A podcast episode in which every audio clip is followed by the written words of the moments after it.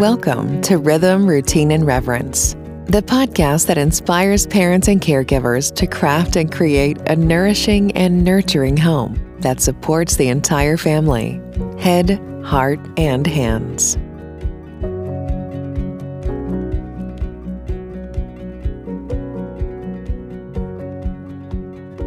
Hi, I'm Megan Rose Wilson. I'm a parent educator and Waldorf early years teacher, but of all the roles I play, my role as homekeeper for our family of six is nearest and dearest to my heart. Today, I'm going to share with you five things you might like to consider if and when you're creating digital guidelines for your home. If today's episode resonates with you and you want to dig deeper into this work, head to store.meganrosewilson.com to download your copy of my new e guide creating digital guidelines for the whole family. That's store.meganrosewilson.com to learn how to set up screen time routines, systems, and limits for both the children and the adults in your family, informed by the latest research and your own unique family constellation, lifestyles, and values. So, five things to consider when creating digital guidelines for your family. And I'm sorry if my voice is a little bit lower than usual. I am just at the tail end of a cold. So, bear with me. So, the five things I will outline today are focused on screen time. How much screen time do you want to set aside for each family member each day? In the next episode, I will speak a little more about choosing quality content, what it is, and why it's important.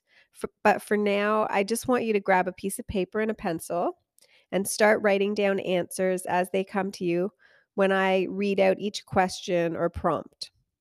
If you don't have the answer at hand, you can come back to the questions. All of the sleep and screen recommendations by age are listed in my new e guide, Creating Digital Guidelines for the Whole Family. It also has worksheets and further resources to help you if you prefer to follow a more structured and in depth process than just what's in this podcast episode. You can grab a copy of the guide at store.meganrosewilson.com. But in the meantime, take that piece of paper and write down the names of each family member and leave some space below each name. Now, the first thing I recommend looking to is the sleep recommendations for your child's age and make sure screens are not overtaking these important sleeping hours. The AAP also recommends that screens should not be kept in children's bedrooms. Uh, and also for adults, this applies to adults as well. We have a closet that all screens go into it at night. Um, that's actually in my partner and I's bedroom. And we have a lock on it, which I talk a little bit about in the guide. This recommendation, um, yeah, it applies to everyone in the family. Sleep is what I call one of the three foundations of rhythm, along with playtime and mealtime. So, if you have small children at home, you might also want to look at these other two pillars, the play and meal times, to make sure that they are regular and that your children are getting enough of those um, really important kind of foundations to rhythm uh, before you start implementing or adding on a little bit of screen time for them. The next question is What are the screen time recommendations for your children's ages? So uh, I'm not going to go through them right now, but uh, from birth till age two, the recommendation is zero. Then there's a smaller um, recommendation from ages two to about five or six. And then there are very loose recommendations. There's actually not um, an exact hourly, like hour per day recommendation for older ages. So the uh, AAP, the Academy, American Academy of Pediatrics, has kind of left it to parents to decide. Um, and then the other thing to consider along with that question is how do the recommendations get split through the day? So, for example, if you do have a little one and the recommendation is half an hour a day, do you split that up into 15 minute segments? Are you um, including you know time on app and time uh, watching a tv show how does that kind of all add up at the end of the day Now, the third question is what are media free priorities for your family? So these would be aligned with your family culture um, or your family values. You know, for example, in our family, daily movement is really important. Maybe for you, it's sport, gymnastics, dance, walking. Um, are is daily movement a, a strong priority or value in your family? What about school, after school activities, clubs, art, music lessons? Uh, maybe it's for older children working uh, an after school job or doing volunteer work. And then finally, you look at your other routines your breakfast, your family dinner, rest time if you have little ones at home, um, reading every day before bed. You know, what are those routines, those daily routines that you have in your family that are very important to you? And then what time is left for screens on a daily basis and where where is that little window of opportunity for um, using a device? The next question or prompt is what are the unique needs and interests of each family member and these might be you know well they they will naturally be changing as uh, develop uh, interests develop and children grow older.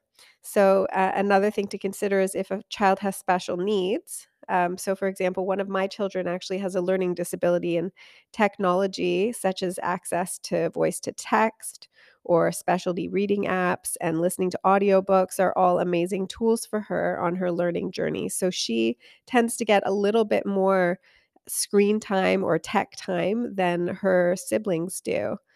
Uh, my son is really into um, stop motion videos and creating uh, also just shooting videos and so he spends a little bit more time his his quote unquote playtime because he's much older he's 15 uh, is a little bit more on a device so i have to take that into, into consideration as well the next question is what are the exceptions to the rule? So I kind of I just outlined a little bit of that in that last prompt, but you might allow a little more screen time when children are sick.